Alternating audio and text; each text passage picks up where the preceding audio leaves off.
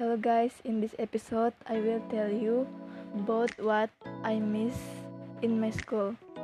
I miss my noisy class when the teacher is not there.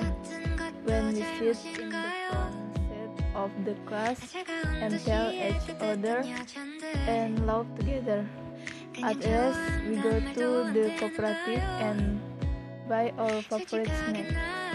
I also miss when our class is quiet, when the homeroom teacher is only